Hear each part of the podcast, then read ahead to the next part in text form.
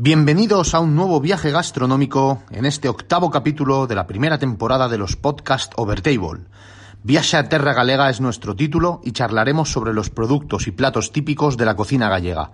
También recomendaremos algunos de los restaurantes que más nos gustan, tanto en Galicia como en Madrid. Y con el gran Cristian Bailac siempre a mi lado, gran conocedor de esta maravillosa tierra, sus gentes y su gastronomía. Yo soy Charlie Rodrigo y sin más demora, ¡comenzamos!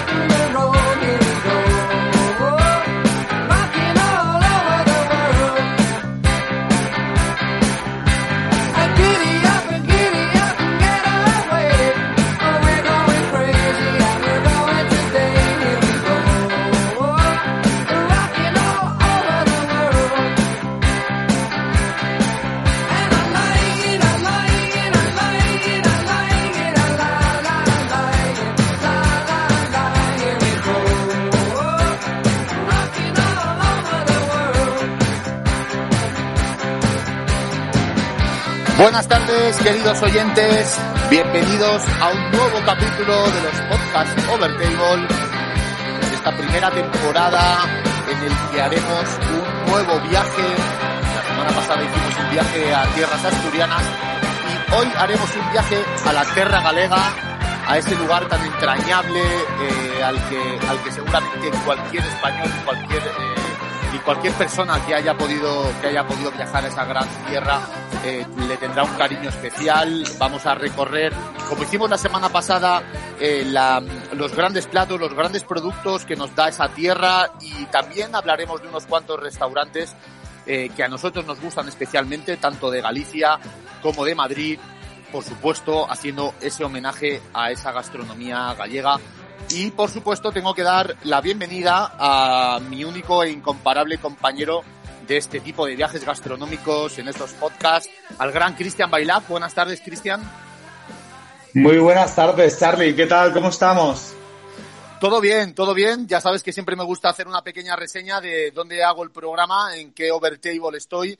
En este caso estoy, eh, bueno, eh, mejor rodeado imposible. Aparte de mi mujer y mi niño, estoy con grandes amigos en Los Molinos, en ese pueblo tan maravilloso de la Sierra de Madrid eh, al que invito a todo el mundo que venga a conocer porque eh, aparte de buena gente y buenos y buenos lugares eh, tiene una gastronomía también espectacular. Así que bueno me encuentro aquí en bueno me han dejado una una espaciosa habitación donde poder hacer el programa y, y en la que no puedo más que, que decirte que me vuelve a pasar lo mismo que la semana pasada Cristian que volvemos a ponernos como objetivo realizar un programa muy complicado y, como decía, igual de inabarcable que intentar hablar de la cocina asturiana.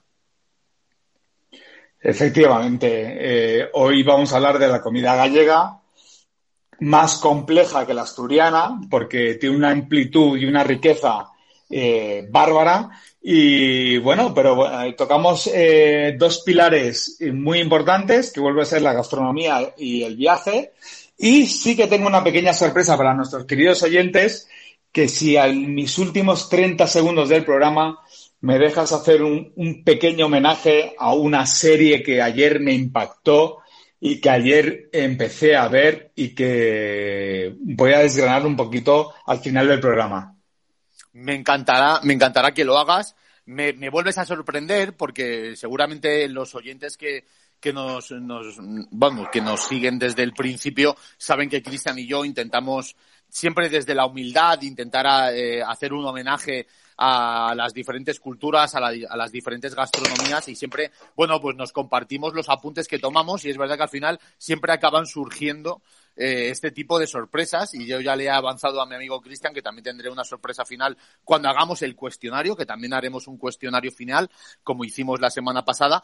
Y, y bueno, como veníamos diciendo antes de entrar en materia, pues, pues qué decir, qué decir de, de, de Galicia, de su gente, de la hospitalidad, eh, un, un, síntoma que todo el mundo, o por lo menos todo el que haya visitado eh, esas tierras o que haya podido hacer el camino de Santiago, eh, se dará cuenta, se habrá dado cuenta de la hospitalidad que tienen sus gentes.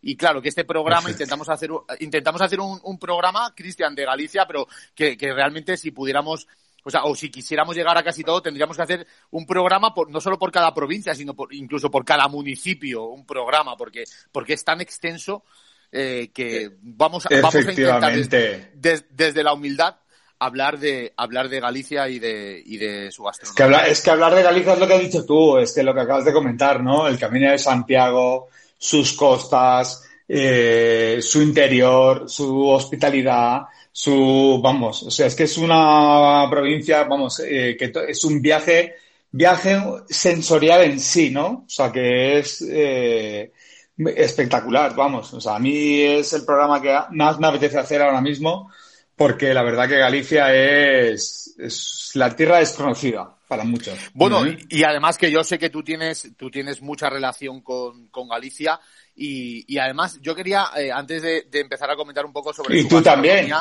sí, yo también, yo también, yo también, pero, pero es verdad que a ti, a ti te hacía especial ilusión y, y, y, la verdad que a mí me hacía, me hacía mucha gracia algo que es verdad que a todos los gastrónomos o a todas las personas que, bueno, que nos gustan los buenos productos, eh, quería comentar ese adjetivo gallego, ¿vale? Que parece una tontería, pero es verdad que cada vez que tú le pones el adjetivo gallego a, a cualquier producto, parece como que... Eh, Em, eh, se eleva de forma exponencial en calidad. Y es verdad, cuando tú, cuando tú dices carne gallega o marisco gallego o algo gallego, es como elevas la calidad. Es decir, ese, adjetivo gallego y con su sello Galicia Calidad hace que todos los productos, toda la materia prima que viene, que viene de Galicia eh, se considere siempre de, de una calidad muy top. Efectivamente, totalmente de acuerdo. O sea, decir Galicia y ya entraremos no en profundidad, pero sí que de una forma rápida, pero que dedicaremos un programa especial en el futuro, que decir de sus vinos, ¿no? O sea, las denominaciones de origen a nivel vinícola de Galicia, o sea, es de viajar a, pues, esos albariños, esos riberos, o sea, esos eh, valdeorras, esos vinos tan ricos, tan, tan sabrosos, esas tierras tan verdes, tan, vamos, espectaculares, que, ¿no? que son únicas, ¿no? O sea, afortunados somos de tener Galicia. Sí, cierto. Ese momento vino que te, como te he comentado antes, cuando estábamos eh, retocándolo todo, te he dicho que te iba a dejar que te explayaras en el mundo del vino, eh, porque sé y conozco tu capacidad y, y, tu conocimiento sobre el mundo del vino. Y, y bueno, eh, comentar como último, como último detalle, y es que la cocina gallega todo el que la conozca sabe que destaca por su sencillez y sobre todo por una frase que a mí me llama mucho la atención, que es la baja transformación de la materia prima. Y también tiene mucho sentido, porque claro, si estamos hablando de que tenemos una materia prima de una calidad tan extraordinaria como la gallega, pues los propios gallegos se han dado cuenta que no hace falta grandes transformaciones de ese producto. Es decir, con saber tratarlo y respetar eh, la materia prima, ya tienes asegurado el éxito. Correcto. O sea, es que lo has definido perfectamente. O sea, yo que he vivido muchísimo en la cocina gallega y ahora lo, lo comentaremos eh, a lo largo del programa, eh, es que es tan rica en, en su humildad, o sea, en su primera, en su, primera capa, en su primera cocción, en su primera transformación. O sea, es que no, no, no hay plato que conozca sea, sí que hay platos que conozco, obviamente, ¿no? Pero que es que tampoco es una cocina muy salsera, como si dijéramos, ¿no? O sea, no hay que freír, no hay que eh, salsear, o sea, es, solo hay que, vamos, o sea, darle una pequeña cocción, una pequeña brasa y ya tenemos un producto de alta calidad. ¿eh? Y ya tenemos una comida inolvidable. Bueno, vamos a entrar a comentar eh, los, eh, bueno, grandes productos o grandes platos. Yo te voy a dejar que empieces tú por el que tú quieras, para empezar ya en materia, a que se nos empiece a hacer la boca agua. Pues venga, pues me, gusta que me hagas esa primera pregunta, porque la gente pensaba, ¿no? el pulpo o todo. Pues yo eh, quiero abrir el primer debate porque uno de mis platos favoritos es el, el arroz caldoso, ¿no? Aparte del arroz caldoso de Bogavante, está el arroz caldoso de pulpo o sea, de pulpo gallego, ¿no? Independientemente de sus múltiples variantes, ¿no? De sepia, de cigalas, de etcétera, ¿no? Pero el, el arroz caldoso de lubricante, como ellos llaman, ¿no? Al bogavante, y el arroz de pulpo gallego, que tiene que ser exquisito pescado con el sello de la pesca de rías, o sea, para mí me parece un plato, o sea, el arroz caldoso, ¿eh? Ahora que hablamos de arroces, de paella, eh, me parece un plato que lo he disfrutado mucho, siempre que he ido a Galicia lo he tomado y, y que si tuviéramos que luego, y obviamente no quiero desgranar el, el cuestionario, ¿no? Pero el arroz caldoso, eh, dígase, por ejemplo, el de Menorca, mmm, como el gallego no hay ninguno. Bueno, yo, como bien has dicho, abres un debate. Yo aquí he de decirte que estoy, bueno, en otra postura.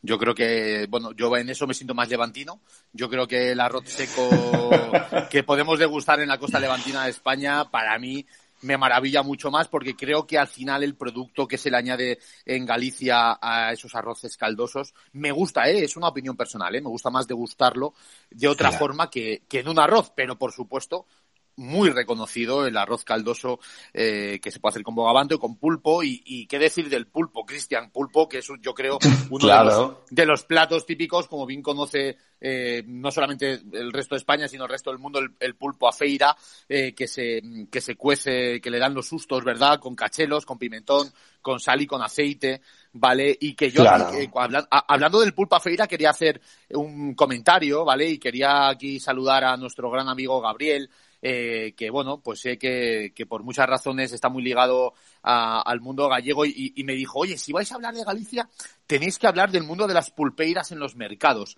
Y es que la verdad que he estado investigando, yo que no, claro, yo que no he podido estar eh, todo el tiempo que, que, me hubiera gustado viviendo Galicia o disfrutando Galicia. Y es que, claro, hay, hay una tradición increíble en Galicia que es en muchísimos mercados están las pulpeiras con sus ollas cociendo el pulpo en directo sí. y te lo van sirviendo. Sí. Y bueno, yo que, que, que, quería hacer en honor a, a, Gabriel un homenaje a esas pulpeiras que me consta que en época de COVID está siendo complicado que vayan a esos mercados y puedan servir ese producto recién cocinado, pero que desde luego es un, un placer para todos los sentidos el, el, llegar a un mercado no solamente a comprar, sino también a degustar eh, ese pulpo recién cocido, recién cortado, con su patatita. Con, con, claro. Es que eso, eso es una maravilla y, y rompo una lanza en favor de las pulpeiras que van en directo todos los días a los mercados a, a, a que todo el mundo disfrute de, de, ese, de, bueno, de esa maravilla que es el pulpa feira. Totalmente, totalmente, Charlie. O sea, es que el que haya ido a Galicia y el que no haya vivido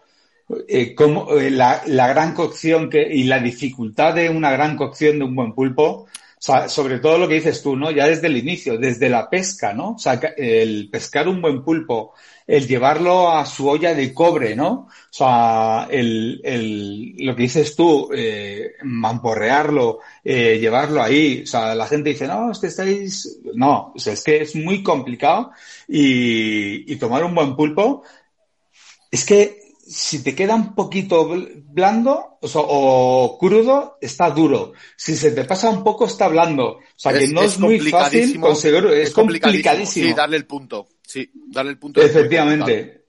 Sí, pero bueno, o sea, es espectacular, ya sea el pulpo a la brasa, ya sea el pulpo hervido, eh, o sea, pero vamos, a mí me encanta, ¿eh? O sea, es un plato que me fascina.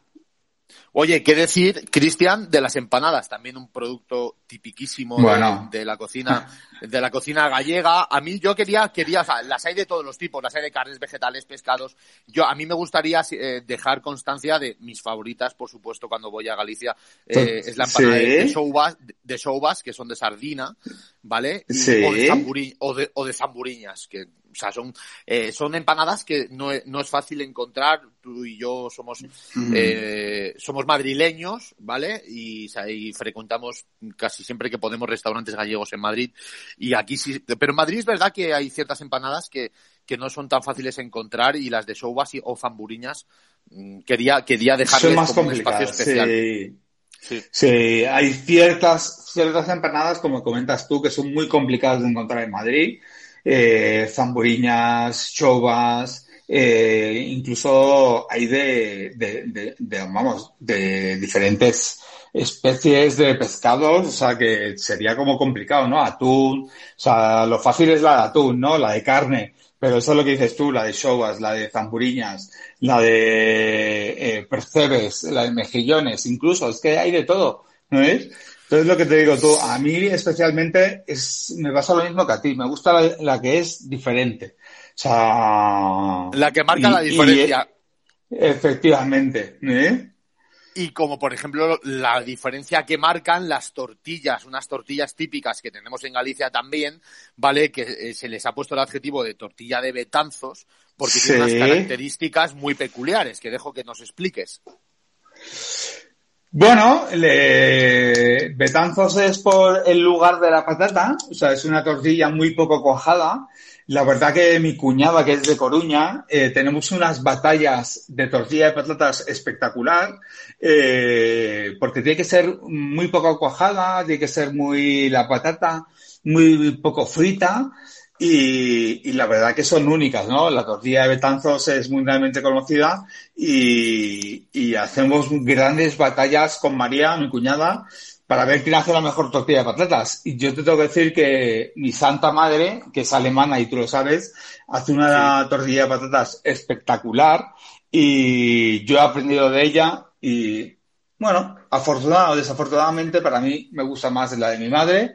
No es gallega, pero tengo que reconocer mi defecto, porque a Maya, como buena gallega, eh, que le ha veraneado mucho ahí, le gusta cruda, pero yo no consigo una tortilla de patada de patatas cruda. O sea, no hay forma. Lo intento mil veces y no lo consigo. O sea, es que es muy complicado, ¿eh? Es muy, es muy complicada de cocinar y de dar la vuelta, desde luego. Sí, sí, sí. Es que la tortilla Totalmente es, es, es, es, un icono en nuestro país y la verdad que se puede cocinar de mil maneras eh, con diferentes ingredientes y es verdad que la tortilla que consiguen en Betanzos, pues, pues eh, yo no, no me la quiero imaginar intentar hacerla. Y, y bueno, antes de pasar, si quieres, a, a, los grandes productos, eh, Cristian, el lacón con grelos, que es espectacular, aparte de saciante es muy poco calórico. Los pimientos de padrón. Eh, no sé, Cristian, si es que esto podríamos estar horas y horas hablando de, esos productazos o de esos platazos con los que puedes tener un, yo Yo creo, hombre, sí. Yo creo que habría que hablar sobre todo de, si hablamos de Galicia, habríamos que hablar de marisco, ¿no? O sea, pues venga, cuéntanos, ¿cuáles, serían los que tú, los que tú dirías que son los más, los más significativos?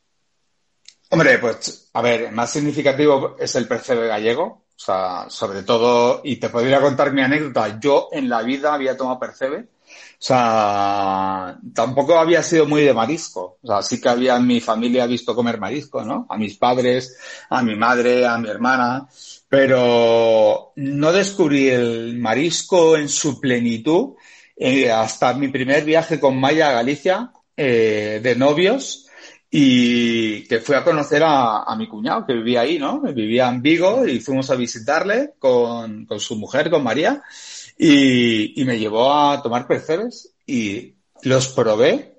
O sea, y no te puedo decir lo adicto que me he vuelto al percebe gallego. O sea, ¿Qué, Qué parecidos somos en muchas cosas y qué poco en otras, porque yo he de reconocer que es uno de los mariscos que seguramente menos me gusten, qué fuerte. Yo sé que esto es, difícil decirlo, pero lo reconozco, no, no es ni mucho menos un marisco que me guste, pero ni mucho menos, y menos comparado con otros mariscos, por ejemplo, gallegos, como pueda ser la almeja, como puede ser el bogavante azul, la centolla de la ría, o, o, por ejemplo, para mí uno de los más exquisitos que tenemos, que es la zamburiña, que es algo que me vuelve loco. ¿Vale? Que, por y cierto. Las vieiras, y las vieiras. O las vieiras, sí, que la zamburiña, la zamburiña es como la vieira, es un poco más pequeña. La zamburiña que, que allí en Galicia se le llama zamporiña o paletiña. ¿Vale? Es gracioso porque preparando el programa nos hemos dado cuenta que, cuenta que todos, todos los productos tienen su nombre gallego, como, como sí. Y, y está los santiaguiños. Ojo, los, santiaguiños, que para muchos son muy, son muy poco conocidos. Yo tengo que decir que soy un afortunado, porque gracias a mi cuñado, que tiene sus contactos y tiene sus privilegios, porque tengo que decir que es una especie, una especie protegida, eh, pruebo estos santiaguiños, que es como, que te diría, una cigala pequeña, que tiene la cruz de Santiago en la cabeza, es espectacular, ¿eh? Tomar un, tomar un santaguiño, a mí, a mí personalmente, cuando me cuentan la historia, me digo que soy, me considero un privilegiado y, pero el sabor que tiene, es, o sea, es que ese sabor a mar profundo del Atlántico, o sea, no lo he probado en mi vida, o sea, en serio como puede ser, por ejemplo, la nécora o la ostra, que también son mariscos muy, muy predominantes y, conocidos de, Galicia y de sus costas. Hablando de pescados, Cristian, yo te quería decir, eh, me llama mucho la atención, preparando el programa, es verdad que digo, hablan mucho de que hay eh, un, pescado que es súper apreciado en Galicia, que es la lamprea, y, me ha chocado porque digo, madre mía, yo que soy un, eh, un verdadero fanático del programa de Masterchef, ¿vale? Hace unas semanas tuvieron los concursantes, es que hace unas semanas tuvieron los concursantes que cocinar una lamprea. O sea, una lamprea, para los, los oyentes que no, que no sepan lo que es una lamprea, es muy parecido a la anguila, no tiene nada que ver en cuanto a familia y eso, pero es muy parecida a la anguila, es cilíndrica, pero el final de eh, eh, la cabeza, o lo que viene siendo la cabeza, es todo una boca, o sea, es un poco desagradable a la vista, ¿vale? Pero parece ser que es una delicatessen allí en, eh, en Galicia, porque claro, sabemos que tienen una merluza espectacular, un lenguado fuera de serie, un rape negro que no te puedes perder, pero lo de la lamprea me llamó mucho la atención. Total, totalmente. Es, que tenemos equivocado lo que es los pescados en Galicia y, tenemos los grandes desconocidos, ¿no? O sea, como lo que comentas tú, como la lamprea y, otros pescados múltiples, ¿no? Que, que, vamos, que son muy complicados de cocinar y que hay que tener mucha maestría para conseguir su, su cocción y, su, y sacarle el sabor de, de esa materia, ¿no? Y carnes. Cuando quieras empezamos a entrar en el terreno que a mí me gusta. Bueno, claro, es que la ternera gallega, hombre, ¿qué, ¿qué, decir, no? De la ternera gallega. O sea, yo creo que ya habla de por sí, o sea, por sí sola, ¿no? O sea, es que ahora cuando hablemos de restaurantes, habrá que recordar a nuestra audiencia que el que vaya a Galicia, igual que cuando hemos ido a Asturias, ¿no? O sea, no solo se toman unas tapas o se toman un pescado, no, no. Es que hay que tomar unas tapas un pescado y hay que acabar con una buena carne. O sea, es que no es. Efectivamente. o sea, es que. Cristian, que nos, a, ti y a mí que nos encanta eh, cada vez que podemos y el bolsillo nos lo permite eh, ir a algún restaurante por Madrid y, e intentamos que siempre nuestro nuestro final de comida sea una buena carne. Al final siempre acabamos pidiendo una buena un buen chuletón de vaca rubia gallega madurada porque desde luego de lo que yo llevo probado en los últimos años creo que es la carne más sabrosa eh, y que tiene bueno la, la, semana pasada hablábamos en Asturias que también la vaca asturiana eh, bueno eh, por supuesto que tiene una calidad excepcional, pero por lo menos aquí en Madrid, o sea, es decir, la vaca asturiana de los valles o vaca rubia eh, de los valles eh, está, está muy rica, pero es verdad que en Madrid tenemos mucho más asentada la vaca rubia gallega madurada y es por ello que creo que es el final perfecto para una comida. Efectivamente. Y mira, eh, tú sabes perfectamente dónde cené ayer anoche y mi plato final fue ayer un filete, o sea, un entrecote fileteado de, de la tierra gallega que estaba Charlie, o sea, no te lo puedes ni imaginar. O sea, Maya y yo para disfrutamos... El que no lo sepa, claro, para el que no lo sepa ayer, mi querido amigo Cristian y compañero de batallas estuvo ayer cenando en Sacha, que ya hemos hablado de ese maravilloso lugar y que bueno, que solamente decirle que espero que haya disfrutado, que me dio mucha envidia y que, y que me alegro de que, de que dejes caer un poquito de lo que disfrutaste en ese maravilloso lugar aquí con nosotros. Claro, hombre, para eso recomendamos, ¿no? O sea, es que hay que decir a la audiencia que recomendamos, recomendamos porque, Lo eso es, lo visitamos porque lo visitamos y lo vivimos. Efectivamente, y fíjate que es complicado, ¿no? Porque mi santa querida esposa, Maya, para que vaya a un sitio tres veces, ya tiene que ser bueno, ¿eh? O sea, con eso lo dejo todo para nuestra querida audiencia. O sea, pues era su tercera vez que iba a Sacha, ¿no? Pues ahí dejamos caer otro buen restaurante. ¿Cómo nos, nos, gusta dispersarnos? Porque te iba a decir ahora mismo que acabo de ver, creo que se acaba de conectar una gran persona y amigo que se llama Oscar, que aparte de amigo es mi que nos consta que está escuchando el programa de Overtable en Fishmuller, que es, ojo, otro restaurante tela marinera de Madrid. Pero no nos vayamos, por favor, Cristian, que tenemos... Pues casualidades, ¿no, Dime. Dime, dime, perdona. Dime, dime, dime, no, casualidad, no, digo, el compañero de trabajo de Maya está comiendo hoy en Fismule. pues a lo mejor están en las mesas de al lado, quién sabe. Sí, pues sí. Y, digo, que no nos desviemos más de la cuenta porque llevamos 23 minutos de programa y como nos encanta charlar, porque yo sinceramente, Cristian, siempre te lo digo, digo, me encanta que haya la gente que quiera escucharnos, que les agradecemos su, su tiempo eh, para, para, bueno, escuchar lo que decimos, lo que les proponemos, pero sobre todo es que el disfrute que es hablar contigo de esta gran pasión me es suficiente, pero que nos enrollamos tanto que al final todavía no hemos llegado ni a los postres, no hemos empezado con los restaurantes. Entonces sí te pediría, Cristian, que empezáramos ya a ir un poquito más rápido para hablar de los postres, Venga. los vinos. Vamos allá, postres, hablamos de postres típicos gallegos. Eh, a ver, el postre típico gallego eh, tenemos dos, ¿no? Yo comento uno, tú comentas el otro. La tarta de Santiago. ¿Por qué comento yo la, tarta, la tarta de Santiago? Porque me impactó tanto la recomendación o la sugerencia de mi, de mi cuñado la primera vez que fui a Galicia, que, que fue como, oye, cuando vayas a Santiago, compra tarta de Santiago, pero asegúrate bien de que sea 100% de almendras, porque eh, la real, o sea, la típica de, de Galicia, tiene que ser 100% hecha de almendras. Y la verdad que tuve, me costó sitios y panaderías encontrar hasta que diera una que tuviera 100% eh, de almendras eh, como denominación de origen. O sea que ahí lo dejo, es el postre. La encontré, la encontré. Oye, me Y la verdad que, fue muy entiendo una experiencia espectacular que, por cierto, no me diste a probar, pero que te perdono y no pasa nada. Pero la próxima vez la buscaremos juntos y decir, aparte de la tarta de aparte de la tarta de Santiago que nos comentas, eh, que, bueno, preparando este programa, de repente di con un nombre de una tarta, que es la tarta de Mondoñedo, ¿vale? Que aparte de almendras está hecha también con cabello de ángel y frutas y parece ser que se está poniendo muy de moda. Pero sé que no era este el postre que tú me decías que uno tú o no yo. Yo sé que el otro que tú me dejabas a mí eh, me, lo me, lo dejabas por mi predilección eh, por la crepe, mi predilección por la crema, y es una filloa. Sí, que efectivamente. las adoro, las adoro, creo que es uno de los postres más característicos de la cocina gallega, que además en algún restaurante, que ahora comentaré cuando lleguemos al momento de restaurantes, a veces se, se, pueden, flambear con, con orujo. Correcto. Y que desde luego es un, un, final de homenaje eh, gallego maravilloso. Es, y... es que, Charlie, para el que no lo sepa, la filloa, la crepe, eh, se tiene que flambear. O sea, eso ya lo hablaremos, es, otro debate. No es una opción. Efectivamente, no es una opción. Hay que flambearla.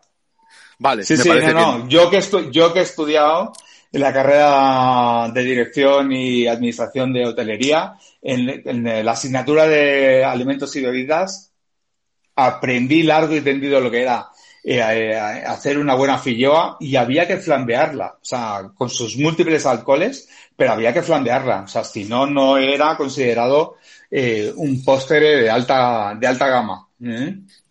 Bueno, pues claro, normal, normal, al final es, es, es como debe ser.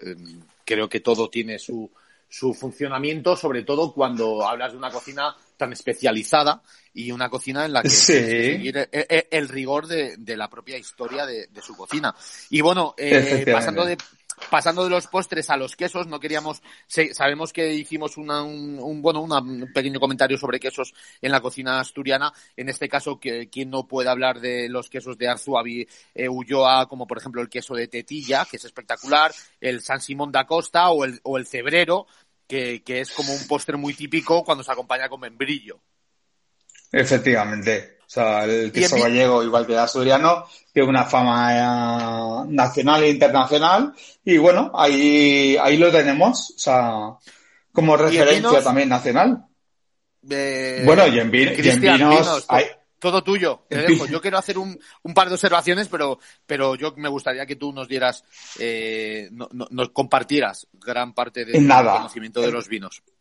No, yo quería sobre todo puntualizar que el vino gallego, a comparación como cuando hablamos de la comida asturiana, el vino gallego eh, tiene una riqueza porque tiene cinco denominaciones de origen, ¿no? Para el que no lo sepa, tenemos las Rías Baixas, tenemos la Ribera Sacra, Monterrey, el Ribeiro y el Valdeorras, en sus múltiples, obviamente, opciones, ya sea un vino blanco, un vino tinto y una apuesta por parte de ahora de los eh, eh, de las bodegas gallegas por un vino rosado, ¿no? por diversificar su apuesta ¿no? en su riqueza de vinos de bodegas pequeñas, pero es que si viajamos en uno de nuestros pilares, que es el viaje, eh, visitar bodegas gallegas eh, es una de las atracciones que podemos eh, contemplar en su riqueza, ¿no?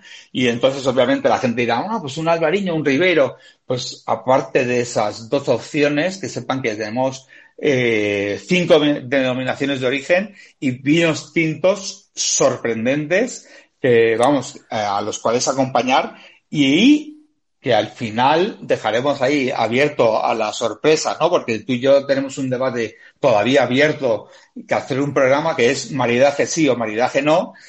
Y como la cocina gallega es muy amplia y te obliga a comer carne o pescado, pues bueno, te obliga a escoger entre vino blanco y vino tinto, ¿no? Entonces ahí está un poquito. Es, eh, complicada, es, complicada la decisión. Yo, por ejemplo, eh, para terminar con los vinos, yo decir que, por ejemplo, a mí la uva encía que viene de la Ribeira Sacra, eh, aparte de que es una uva con una alta capacidad de envejecimiento espectacular, pues tiene una fuerza y un cuerpo que le da al vino, pues, no sé, unos matices mm, inolvidables. Y quería mm, aprovechar para saludar a mi padre, que me consta que nos está escuchando, que ayer celebramos su cumpleaños, y me dio a probar un vino albariño que se llama Froña, ¿vale? De las Rías Baixas, que es algo espectacular. Eh, que se lo apunte todos nuestros oyentes, Froña, con ñ, ¿vale? Es uno de los vinos blancos con más cuerpo, un color eh, espectacular y quería dejarlo, quería dejar constancia en este programa de ese vino tan tan increíble y tan aromático. Aparte de, de, bueno, los vinos y la cerveza, Estrella Galicia, ¿qué vamos a decir? Ella por sí misma, yo creo que se define que está, está, está instaurada, bueno, nosotros que somos madrileños, está instaurada en la Comunidad de Madrid, que está ahí pugnando con Mau, ¿no? Como una de las cervezas más consumidas. Mau siempre será la primera. Pero, pero también me gustaría, Charlie, perdona que te interrumpa, ¿eh? me gustaría recalcar la apuesta gastronómica y la apuesta en la cocina de, eh, de media alta gama que está haciendo Estrella Galicia, ¿eh? apoyando la gastronomía y, apoyando proyectos eh, rebeldes, innovadores y totalmente diferentes. O sea, desde aquí mi saludo a Estrella Galicia y su apuesta en apoyar a la gastronomía. Absolutamente, nos unimos a ello, por supuesto, de acuerdo contigo estoy, Cristian. Y si te parece, para terminar, como, como buen final de, de una buena comilona a la gallega, cómo no hablar de la queimada, ese, ese pedazo de ritual, ¿vale? Que tienen los gallegos desde hace mm, cientos de años, ¿vale? Es una bebida preparada con aguardiente, azúcar, eh, eh, corteza de limón o de naranja, canela, granos de café. Esto realmente es un ritual, ¿vale? Es una bebida ritual que yo además lo aprendí desde que era pequeñito, porque mi padre eh, lo hacía cuando tenía invitados en casa, buenos amigos, y es un ritual de protección contra maleficios y malos espíritus. Le llaman el conjuro contra las meigas, y de verdad que eh, todo lo que envuelve al ritual, al ritual de la queimada, ¿vale? Es algo que el que no conozca de nuestros oyentes les invitamos a que por favor investiguen y si pueden que lo realicen en casa porque bueno, es el aguardiente se quema, hay llamas, eh, hay que hacerlo de noche y desde luego que es algo maravilloso como final de, de una buena cena y estando con muy buenos amigos. Totalmente, totalmente, totalmente de acuerdo. Y acabamos con el, licor de café tradicional de, de Galicia, eh, unido al, al homenaje que tú has comentado, ¿no? O sea, que es que Galicia lo tiene todo. O sea, es que es un viaje sensorial en todos sus aspectos, ¿no? O sea, es que para mí es, es, la, es, la tierra prometida. ¿eh? Yo, sé que a ti te hacía mucha ilusión hablar de Galicia. Y es más, hablando de queimada, yo digo, sé que mi padre es un fiel oyente, digo, sí, me, me decía ayer, me decía ayer, cuando me invitó a tomar el Froña, este albariño de las Rías Baixas tan brutal, me dice, si hablas de la queimada tienes que decir el comienzo del conxuro, ¿vale? Que, que se suele hacer un conjuro en gallego, y, pero bueno, eh, no, me, no, me, no, me, acuerdo. Si nos está escuchando y lo quiere decir, le damos paso en un audio que, por cierto, tenemos un audio suyo y si te parece antes de empezar con los restaurantes de Galicia que queremos recomendar a los oyentes, le doy paso a un audio. Sí. Enhorabuena, chavales. Os crecéis cada día, si es que es posible, dado el nivel que ya tenéis. Estoy terminando de comer en Juaneca y no tengo más remedio que añadir mi comentario para que no se os olvide hablar de esa famosa tarta de Santiago que yo me voy a pedir inmediatamente con un buen vino de Oporto para después entrar directamente, directamente a tomarme un buen gin. Ánimo y felicidades. Bueno, pues ahí le, tenemos que está disfrutando, está disfrutando de, del, del, bautizo de mi sobrino y tocayo, Carlos, al que le mando un abrazo y felicidades. Y bueno, pues ahí está en su, en su overtable particular. Así que, Cristian, claro. más demora, porque ya llevamos un programa extensísimo y no hemos entrado en restaurantes, vamos a tener eh, en plan rápido hablando de los restaurantes que queremos recomendar, tanto en Galicia como en Madrid, de cocina gallega. Cristian, te voy a dejar que avances, que nos cuentes un poco lo tuyo, hago un pequeño resumen de lo mío y vamos a ver si nos da tiempo a todo, que no nos va a dar tiempo. que sí, vamos a hacer un viaje, vamos a hacer un viaje por Coruña, por Vigo, por Bayona, por, por, Finisterre. Vamos a mencionar un pequeño restaurante en Negreira, pero vamos a mencionar el porqué. Vamos a acabar por Santiago para coger el AVE y volver a Madrid y acabar con nuestro famoso cuestionario, ¿no? Eh, siempre lo que aquí yo quiero eh, recalcar es sobre todo que lo que estamos intentando transmitir a nuestros oyentes es que son recomendaciones que hemos probado, que hemos vivido y que sobre todo queremos que disfruten. O sea, que son cosas y restaurantes que independientemente de la puntuación, ¿no? Porque ayer lo hablaba con Maya, ¿no? Me decía, es que ayer justo entré en Sacha y le habían puesto un 1, ¿no? Y yo le decía, pero ¿qué más da, no? Digo, tengo que hablar con Charlie y decir si, si recalcamos la puntuación que tiene en Google, si no la tiene. Lo más importante es lo que nosotros hemos vivido y disfrutado. Y entonces, pues, eh, a modo particular, yo voy a decir mis recomendaciones en Coruña, en Vigo, en Bayona, en Finisterre, y a nivel curiosidad, en mi experiencia en un sitio en Negreira, que el público entenderá el porqué y, y, te dejaré. Y bueno, iremos compartiendo contigo, Charlie, tus experiencias también en, en tierra gallega, si te parece. Ansioso estoy por escucharte, querido amigo. Pues venga, pues si más de vamos, vamos a empezar y vamos a empezar por A Coruña. Yo recomiendo eh, de una manera encarecida un restaurante que se llama 55 Pasos, ¿vale? Es un restaurante, un local muy pequeño que se encuentra en el casco viejo, cerca de María Pita, y que eh, está regentado por un matrimonio, por una pareja. Solo son dos personas trabajando. Es una carta muy limitada, ¿vale?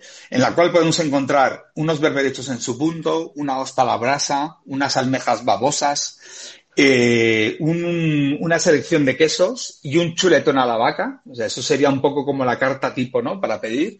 Pero es que la peculiaridad del sitio es que tiene 250 referencias de vinos para tomar en copa que eh, homenajean a los pequeños productores, ¿no? Y, te estoy hablando de un, sitio de dos, tres eh, símbolos de euro, o sea, que no más de 40, 50 euros el eh, precio por persona. O sea, que es un sitio que para que la gente se lo apunte y que hay que reservar con tiempo porque... sí, muy accesible. Sí, y que es un sitio ahora mismo que, que, es un referente en Coruña. O sea, que hay que, hay que conocerlo y que, pero que la verdad que es un espectáculo sensorial y que es una experiencia que hay que vivir. ¿Mm? ¿Y el siguiente? Pues mira, el siguiente sería un sitio que te quiero dejar luego a ti, porque sé que lo vas a comentar en Madrid seguramente, que es La Penela. La Penela es un restaurante, sí, eh, sí, es un referente. Tenemos que saber que, aunque lo podemos encontrar en Madrid, ¿vale? Su origen es de Coruña, es un sitio tradicional, su ubicación es increíble, está en la misma plaza de María Pita, y que luego nos comentarás, pero que sobre todo en Coruña, que sepamos que por dos símbolos de euro podemos comer en un sitio de, de alta gama a un precio muy asequible. El siguiente estoy, sitio estoy de acuerdo contigo, estoy de acuerdo contigo y que luego comentaremos porque luego hay, hay dos ubicaciones en Madrid de ese restaurante. Perdón. Efectivamente. Te, te dejo que sigas. Nada, luego comentar un restaurante muy elegante de pescado y de marisco ¿vale? Con productos especialmente de la eh, Costa de la Morte, que se llama La Sartén. Sí que ahí estamos hablando de un restaurante de tres estrellas de símbolo de euro, pero que es un, un, un auténtico espectáculo. Luego sí que quiero recomendar un restaurante específico de pulpo, que es la pulpería de Melide, o sea que es una auténtica, eh, un auténtico homenaje al pulpo a feira con, con sus ollas de cobre eh, de cocción vistas al público, que la verdad que es un auténtico espectáculo. Y acabaría con un restaurante en el puerto que se llama Comadera, que también tiene su restaurante en el puerto, pero que también tiene su vinicoteca y, y la verdad que son mis sitios favoritos de Coruña. No sé si tú tienes alguno, Charlie, o...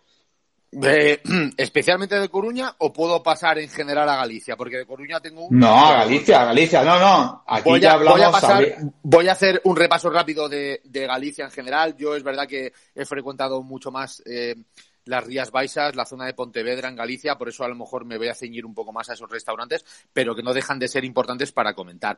Yo quería eh, hablar de un Es- restaurante que se llama El Ancla en Conbarro, Pontevedra, seguramente Conbarro uno de los pueblos más brutalmente preciosos de, de Galicia, ¿vale? El, el Ancla es un restaurante de, de dos símbolos de euro con una relación calidad-precio espectacular y que estamos hablando de que tienen incluso menús a 25 euros eh, en el que tomas marisco. O sea, de verdad, esto existe. Esto existe y solamente ocurre en Galicia. Eh, con lo cual, con Barro, el Ancla, un sitio obligado de parar. Eh, luego también en Nigrán, en Pontevedra, y aquí también quiero, quiero volver a hablar de, de mi, gran, mi gran amigo Gabriel, que, que yo lo he visitado, pero él me ha hablado tantas maravillas que tenía que meterlo en este programa. Se llama Los Abetos, ¿vale? Es un, es un restaurante de tres símbolos de euro que además quería hablar de él porque tiene una curiosidad increíble. Aparte de buenos pescados, ¿vale? Eh, yo entiendo que hay momentos en los que eh, cuando estás mucho tiempo en Galicia tomando mucho pescado, mucho marisco, no digo que canse, porque nunca cansa ese tipo de productos, pero sí que de vez en cuando te apetece, te apetece carne, ¿no? Bueno, pues este Sí. restaurante, Los Abetos, Los Abetos en Nigrán, es, eh, es un asador, es como especialidad aparte del pescado, es un asador, ¿vale? En el que no solamente puedes tomar carnes gallegas a la parrilla, sino que tienen algo que se le llama carne al ruedo, ¿vale? Y es cochinillo de Segovia y cordero de, de Burgos, que dirás, bueno, pues si estamos en Galicia, no pasa nada, también se puede gustar algo de otras zonas de, de España, pero es que lo más grande y, y por lo que yo quería decirlo es porque, bueno, estando en Galicia a lo mejor te puede dar antojo de carne, y es que el, el cordero lechal de Burgos lo preparan al ruedo y es increíble porque eh, prenden madera de encina, ¿vale? Clavan el cordero de lechal en espetos, como los, las sardinas, o, co- o- bueno, Sí. como, co- como hacen en, en Málaga, ¿vale? Y los dejan entre cuatro y cinco horas a poquitos, dorándose, ¿vale? En forma circular, por eso lo llaman al ruedo, que consigue Sí. que, que tomes, que te tomes unos asados que de verdad es increíble que te los puedas tomar eh, en Galicia, pero es que allí lo hacen, en los abetos, aparte de ser un local agradable, rústico y con una bodega, Cristian, de más de 800 referencias de vino. Este, Eh, quería, sí, sí, sí. que- quería, es tremendo. Yo quería también, eh, eh, viajando un poquito más al sur, también en la zona de, Ponte- de Pontevedra, en Bayona, ¿vale? Un lugar maravilloso en el que tanto tú como yo disfrutamos de una boda maravillosa, tanto de, bueno, de mi hermano y de mi cuñada, que la verdad que, que lo pasamos muy bien y comimos muy rico, de la mano, por cierto, del gran Pepe Soya, ¿vale? Porque la boda Sí. de, mi, de mi hermano y mi cuñada fue dirigida a nivel gastronómico por Pepe Soya. Quien no conozca a Pepe Soya, decir que es el, el propietario y chef de Casa Soya, eh, en Pollo, Pontevedra, el primer tiene una estrella Michelin, el primero en Galicia de tener, en tener una estrella Michelin y tres soles Repsol. Que quien no haya escuchado cómo funciona la, eh, bueno, pues, eh, el tema de las estrellas Michelin o de los soles Repsol, tenemos programas anteriores en el que lo comentamos Sí. y, y dirigido por Pepe Soya, la verdad que pudimos disfrutar de, yo creo, una boda a nivel gastronómico espectacular en Bayona. Brutal, quería sí, quería recalcar un restaurante que hay allí que se llama Rocamar, que no voy a perder más tiempo que en decir, debéis ir. Es un restaurante que no es barato, es entre dos, tres símbolos de euro, pero solamente por las vistas y por la calidad del producto está todo dicho. Nada más que añadir. Y yo sino que quería, y yo, y yo, y yo, yo Tú- quería aprovechar Adelante, que yo, lo que yo tú digas, sabía, que yo, yo sabía que ibas a decir y, y hacernos viajar a Bayona para, para rememorar esa boda tan increíble que para mí ha sido una de las mejores bodas a las que he acudido en los últimos años. Que sepas que yo me di un homenaje con Maya en otro local de la misma Bayona que se llama Casa Rita, que, que me consta de que el padre de, de, tu cuñada, de nuestra querida Paloma, incluso eh, su padre es ahí muy respetado, muy conocido. Casa Rita eh, es un auténtico homenaje, es espectacular, brutal. Me lo dijo mi cuñado, que tú sabes que ha trabajado allí, y en, en, esa zona, y me dijo, tenéis que iros a Casa Rita. Y aprovechando que íbamos a la boda, fuimos el día, el viernes, a comer y nos dimos un homenaje que no tengo palabras para describir el lugar, eh, el, el, producto y, obviamente la compañía, ¿no? Entonces, y, y no, vamos. Y no hacían sea... falta palabras, solo con verte la cara cuando, cuando después de comer nos pudimos coincidir y, y, me, y solamente con tu expresión ya vi lo que tuviste que vivir en ese restaurante que también recomendamos.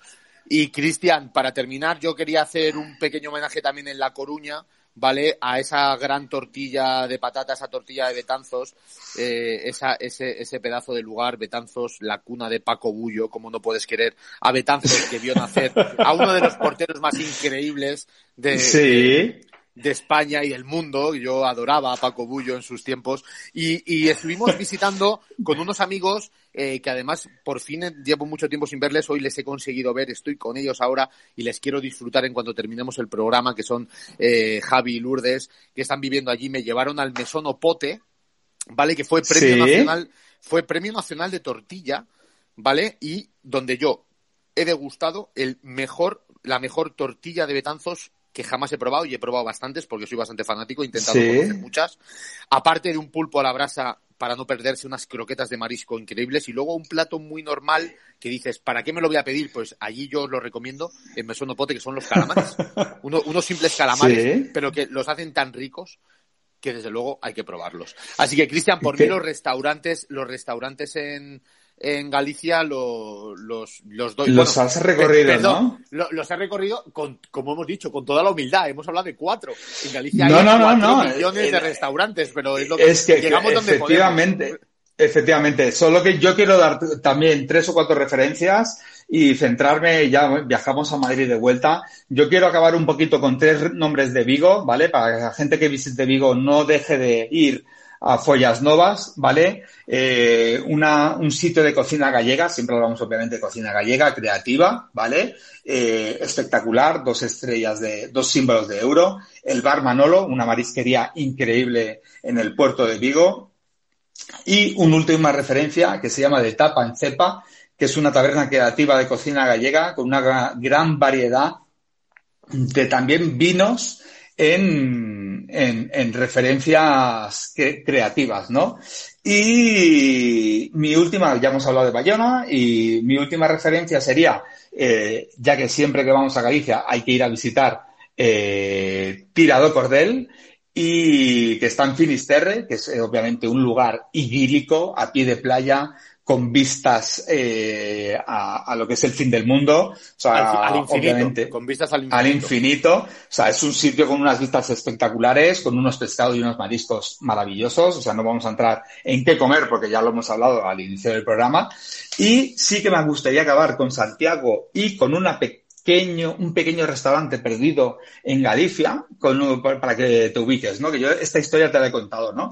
En Santiago me gustaría recomendar Casa Marcelo, ¿vale? Eh, es una cocina gallega creativa eh, con toques japoneses, ¿vale? Pero es que tenemos un restaurante tan humilde, tan creativo, tan bueno que se llama Anoisa, ¿vale? Que tiene, eh, que son, tampoco es muy caro, ¿eh? Es que la gente sepa que estamos aquí hablando de restaurantes de, de dos, de dos símbolos de euro, ¿no? Que tienen una cocina gallega espectacular, creativa, con unos arroces súper originales, caldosos, y que la, verdad que es increíble. O sea, que el que vaya a Santiago, que por favor no, no, no se olvide de estos dos sitios. Y mi último sitio de Galicia no podía ser otro que Casa Barqueiro. Y la gente mira, ¿pero y qué es Casa Barqueiro? Pues mira, Casa Barqueiro es un sitio que se encuentra a las afueras de Santiago, te podría decir que a unos 20 minutos, ¿vale? Pero es que mis mejores experiencias gastronómicas las he vivido en lugares eh, tan desconocidos y tan recambulescos que es que es un sitio de cocina casera que nada más entrar parece una taberna, pero es que eh, cinco pasos más adelante abres una puerta y entras en un comedor con una bodega. y llegas al paraíso. Efectivamente. Y entras es que pasa, en una pasa en muchos sitios, pasa en muchos sitios y eso es maravilloso.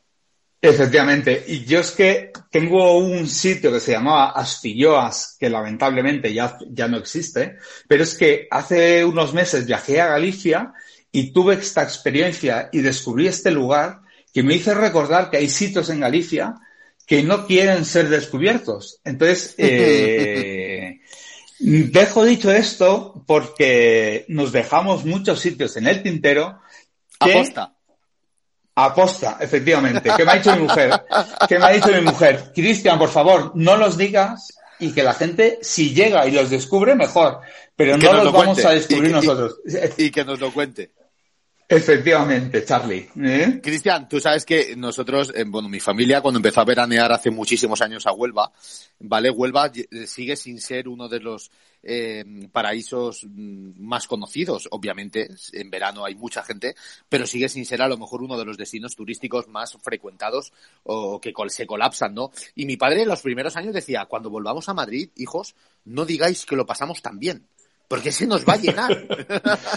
y es algo pues, parecido, pues, seguramente. Es algo parecido, totalmente de acuerdo. ¿Eh?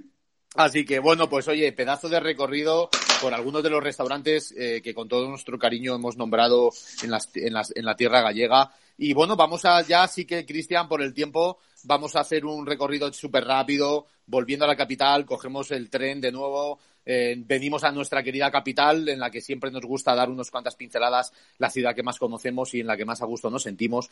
Y si te parece, voy a hablar de dos muy rápido. Uno de ellos, al, el que más frecuento ahora mismo, desde el que además hice uno de los programas Overtable hace poco, que se llamaba Recanto, está en San Sebastián de los Reyes, al norte de Madrid, ¿vale? De tres símbolos de euro. Lo de los símbolos de euro, Cristian, yo era un comentario que te quería hacer. Al final hay que pensar una cosa y hay que decir a nuestros oyentes. Es decir, la, eh, la cocina gallega eh, puede ser barata. ¿Por qué no va a ser barata? Pero lo que no se puede es buscar un producto gallego de mucha calidad y querer pagar un precio muy bajo. Es decir, estamos intentando pues tomar buen caviar barato o no, o sea, es decir, el marisco gallego tiene un precio que es el es el que es, es decir, no se puede encontrar un marisco eh, top a un precio muy bajo. Es lo que hay. Si quieres disfrutar del buen marisco gallego, hay que pagarlo y no se puede. Es decir, bueno, yo he estado hablando de un restaurante en Conbarro el Ancla que te hacen menús a 25 euros. Bueno, son restaurantes que se esfuerzan en conseguir mucha cantidad y estar cerca del mar y, conseguir llevar a un precio reducido a la gente, eh, pues esas delicatessen que, que tiene el, mar y las costas gallegas, pero no se puede siempre y menos en Madrid. Entonces, en Orrecanto, tres, eh, tres eh, símbolos de euro. Tenemos Orrecanto, yo es que me desvivo por este restaurante. Este servicio roza la excelencia. La excelencia es una de las frases por las que em, yo creo, Cristian, y, tú bien podrás corroborar, que es la palabra clave por la que tú y yo comenzamos este proyecto que se llamaba Gastromónico, que bueno, está en stand-by en cuanto a lo que teníamos proyectado, pero que ni mucho menos está parado. Queríamos la excelencia en el servicio, queríamos la excelencia en los restaurantes. Y para mí el servicio de recanto significa la excelencia, ¿vale? Con unas instalaciones muy confortables, donde en Madrid me he tomado las tamburinas más espectaculares, unas almejas y unas ostras. Bueno, las ostras yo no las he tomado porque no me gustan, pero me consta que mis acompañantes han tomado siempre unas ostras espectaculares, ¿vale? Sí. Aparte de disponer de una mariscada tanto cocida como a la plancha, que es, es, muy divertida porque al final te ponen un poco mezcla de todo, que no significa que sea mezcla de todo, te, ponen, te ponen lo que les sobra y te lo van poniendo, no, no, te hacen una buena selección y te la ponen tanto cocida como a la plancha. Y donde, por cierto, me he tomado uno de los mejores carabineros, que es mi marisco fetiche, el carabinero, ¿vale? Uno de los mejores que yo he probado nunca son allí, y donde termino siempre con una filloa flambeada, como tú dices, que no es una elección, es una obligación. Así que os recanto, os recanto San Sebastián de los Reyes, no dejéis de visitarlo. Y para terminar, si te parece, Cristian, yo quería solo comentar dos en Madrid, porque últimamente es lo que frecuento. Por supuesto, la Penela, yo lo hablábamos, Sí. un restaurante que, que está en un lugar privilegiado en, en Coruña, en, en la plaza de María Pita, pero que en, en Madrid, por ejemplo, tiene dos ubicaciones, está en la calle Velázquez y también hay otro en Alcobendas. Y me hace mucha gracia, Sí. Cristian, porque aunque no hemos estado hablando de puntuaciones, porque me has, lo- por lo que me has comentado tú de, de Sacha, que tienes toda la razón, es verdad que la gente a veces es muy injusta con las puntuaciones, pero sí quería comentar que tiene un 4,3, pero es que lo más gracioso es que tiene un 4,3 en Google, tanto en el- la penela de Velázquez, como en la penela de Alcobendas, como en la penela de María Pita. Es tremendo. Eh, me, llamó, Sí. me llamó mucho la atención y quería comentarlo nada más. Y decir de la penela Claro. que, a- que aparte de una empanada top, una tortilla de betanzos como si estuvieras en el propio Betanzos, unas tamburiñas y un pulpo muy bueno, de muy alta calidad, tienen una especialidad, Cristian, que a mí me encanta, yo que sabes que soy carnívoro y que cuando voy a restaurantes Sí. gallegos, aparte de la vaca gallega madurada, eh, que bueno, que se usa mucho también en, en- en restaurantes vascos, eh, es la ternera asada especial La Penela, que es algo que de verdad no, no, no puedo más que decir que a todo el mundo que esté cerca de la Plaza María Pita en Coruña o todo el que esté cerca de Velázquez o de Alcobendas vaya a la Penela y pruebe la ternera asada. Y aquí termino. Bueno, la, la Penela tiene un restaurante también en Barcelona y otro en Bogotá. Ahí lo dejo caer, por algo será. Efectivamente. Y en este repaso que estamos haciendo a Madrid, yo quería nombrar tres restaurantes. Eh, uno es Opazo, que forma parte del grupo Pescaderías Coruñesas, del cual ya hemos hablado en programas anteriores y que forma parte el famoso filandón. Eh, que la gente que pueda permitírselo, porque obviamente son cuatro símbolos de euro, o sea, es un restaurante de, de lujo en la capital, o sea, no al alcance de todos eh, pero que el que se quiera dar un pequeño homenaje que vaya a Opazo. Luego tenemos un tapado que está en la clave de Cauduello, que es Ponte Arias, que es un sitio de comida gallega eh, para mí correcto. Y luego tenemos uno rebelde, eh, una taberna que se llama Arayo, que también está en Galicia, está en Coruña, pero yo el que he disfrutado y el que he podido saborear ha sido el de Madrid. Y me gustaría recalcarlo porque hace una cocina totalmente diferente eh, y tiene, pues bueno, donde he probado todo tipo. Es en el primer sitio donde he probado la ostra. Yo no soy igual que tú, muy ostrista, pero eh, la ostra o la ostra a la brasa, tengo que reconocer que me sorprendió.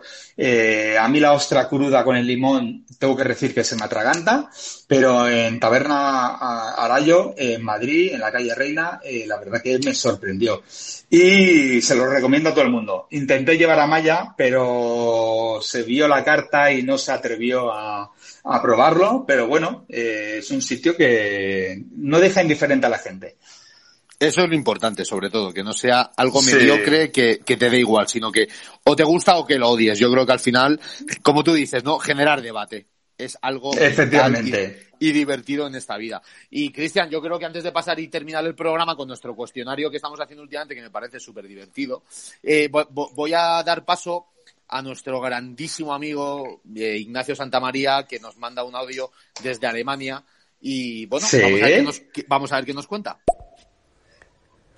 Hola chulapos. ¿Para cuándo un programa de comer bien y ver ese fútbol guapo? Un saludo. Qué grande, qué grande. Qué grande, sí. Claro, hombre, ha, ha estado ahí hablando con su... Ha intentado poner ese deje chulapo madrileño porque, eh, eh, bueno, hay que decir que hoy es el, el día de San Isidro. San Isidro, sí. Aprovechamos para felicitar a todos los madrileños, ojo, y alcobendenses, que también es el patrón de Alcobendas, ¿vale? Sí. Por este gran, por este gran día eh, y esta fecha tan señalada para todos los que, los que nos sentimos madrileños y alcobendenses. Y como bien lo ha intentado decir con ese, eh, bueno, pues con, con esa chulería madrileña, con esa forma de hablar, es verdad que a mí ya me había dejado caer Cristian que, que quiere que hagamos un programa Que de hagamos. restaurantes, Ah, pues claro, restaurantes donde se coma bien y luego haya una buena pantalla para ver el fútbol. Y yo creo que Es ahí que- también podemos unir dos pilares, la gastronomía y el No. deporte. Es que, es que mis últimos 30 segundos van por ahí. Y luego Oh, te, pues no- luego, pues no luego verás por, luego verás, luego verás por qué. ¿eh? No digas nada, vamos a pasar al cuestionario, ¿vale? Entonces, Venga, como lo hemos comprobado, vamos a ir tú y yo alternándonos. Yo te voy a decir el primero. ¿Costa Venga. o interior?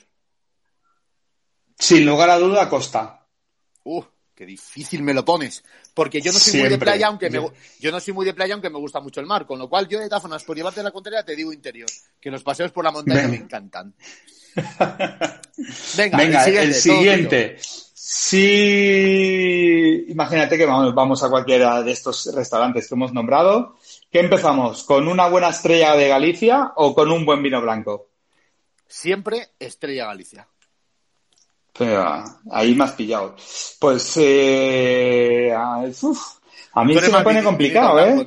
Oye, no he dicho nada antes en el vino blanco, pero he de decir que en Galicia tienen una uva para el vino blanco que se llama la uva Treixadura, ¿vale? Que es algo, Sí. mm, ¿vale? Que no es fácil de encontrar en los supermercados de Madrid No. y que a todo el mundo recomendamos. Pero bueno, mójate, Estrella Galicia. Eh, vino, vino, vino, mira que ya tú sabes que me encanta la cerveza, pero en, en esta, en esta ocasión eh, el aperitivo empezaría con un vino blanco.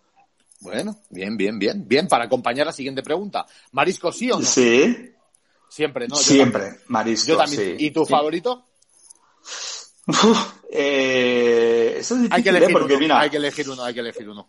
Pues mira, entre los percebes, las zamburiñas y las vieiras, unas vieiras a la brasa, eh, mm, vamos, o sea, eh, como aperitivo, que no me las quite nadie. ¿eh? Me, me parece correcto. Yo marisco, por supuesto, sí, aunque no soy hiper fanático, pero sí, y por supuesto, el Sí. carabinero. Tengo que decir también que yo, por ejemplo, que tengo que reconocer igual que tú que, a ver, la centolla, la, la nécora, por ejemplo, que está muy querida, a mí la nécora me supone un trabajo que, oye, Claro, eh, es que sé el que es muy supone trabajo, claro. Sí, sí, sí. Entonces, el siguiente plato, eh, arroz caldoso, ¿sí o no? Ya he avanzado antes que no. Yo para eso soy levantino, abrazo la cultura del arroz en Levante y para mí el arroz seco es una eh, verdadera locura gastronómica y lo prefiero seco. Pues eh, ahí yo te llevo a la contraria y donde esté un buen caldoso, eh, que se quite, le- que se quite todo. ¿eh? Me gusta que no estamos coincidiendo en nada. Vamos a otra. Pescado, pescado carne. ¿Se entiende? ¿Pescado No. gallego o, o carne gallega? Bueno, pues aquí, eh, a lo largo de todos los años y todos los homenajes gastronómicos que me he dado en Galicia, he aprendido a que hay que tomar pescado y carne. O sea, que te digo, pescado y carne. No, joder, pero es que eso no es mojarse. Pero bueno, ¿No? estoy de acuerdo contigo. No, Yo, me- yo pero- sí me voy a mojar. Yo sí me voy a mojar porque gustándome mucho el pescado. Eh, Creo que la vaca rubia gallega madurada a la plancha, como tú sabes, con los tres colores, el churrascadito, el hecho y el crudo, es algo que, mm, bueno, pues forma parte Claro. de las, maravillas claro. de la humanidad. Y el, próximo, el próximo día que vengas conmigo, Sardi, a Galicia, te darás cuenta que cuando un gallego te invita a comer, si no tomas un buen pescado y una buena carne, eh, corre, porque si no, eh, te pillan. ¿Sabes? te voy, a, te voy a decir una cosa, tú, tú sabes que yo si tengo que tomar pescado y carne no voy a ponerle ningún problema. Eso es como en la película de, de ocho apellidos vascos cuando, eh, no sé si recordarás, cuando va eh, a, a tomarse el menú, el menú vasco, aquel, el personaje sevillano y tal, bueno, no vamos a hablar del- de, la peli ahora, pero cuando le dicen el menú le, ocho- le dicen ocho platos y quiere elegir, dice, no, no, es que esto es todo lo que se come. No es que Sí, sí, sí, no, no, no. O sea, aquí, ponemos todo, ¿no? Pues pa- parecido. Totalmente de acuerdo. Parecido. Sí, sí. Y, Cristian, ¿vino blanco o tinto? Eh, pues buena pregunta. Pues como hemos hecho un recorrido, he escogido para el aperitivo el blanco, eh, lo acompaño con el caldoso y con el pescado y acabo con un buen vino tinto. Aquí es la bien. primera vez que te diría yo que hay que hacer un maridaje, pero no un maridaje único, no, un maridaje seleccionado gallego de blanco y tinto.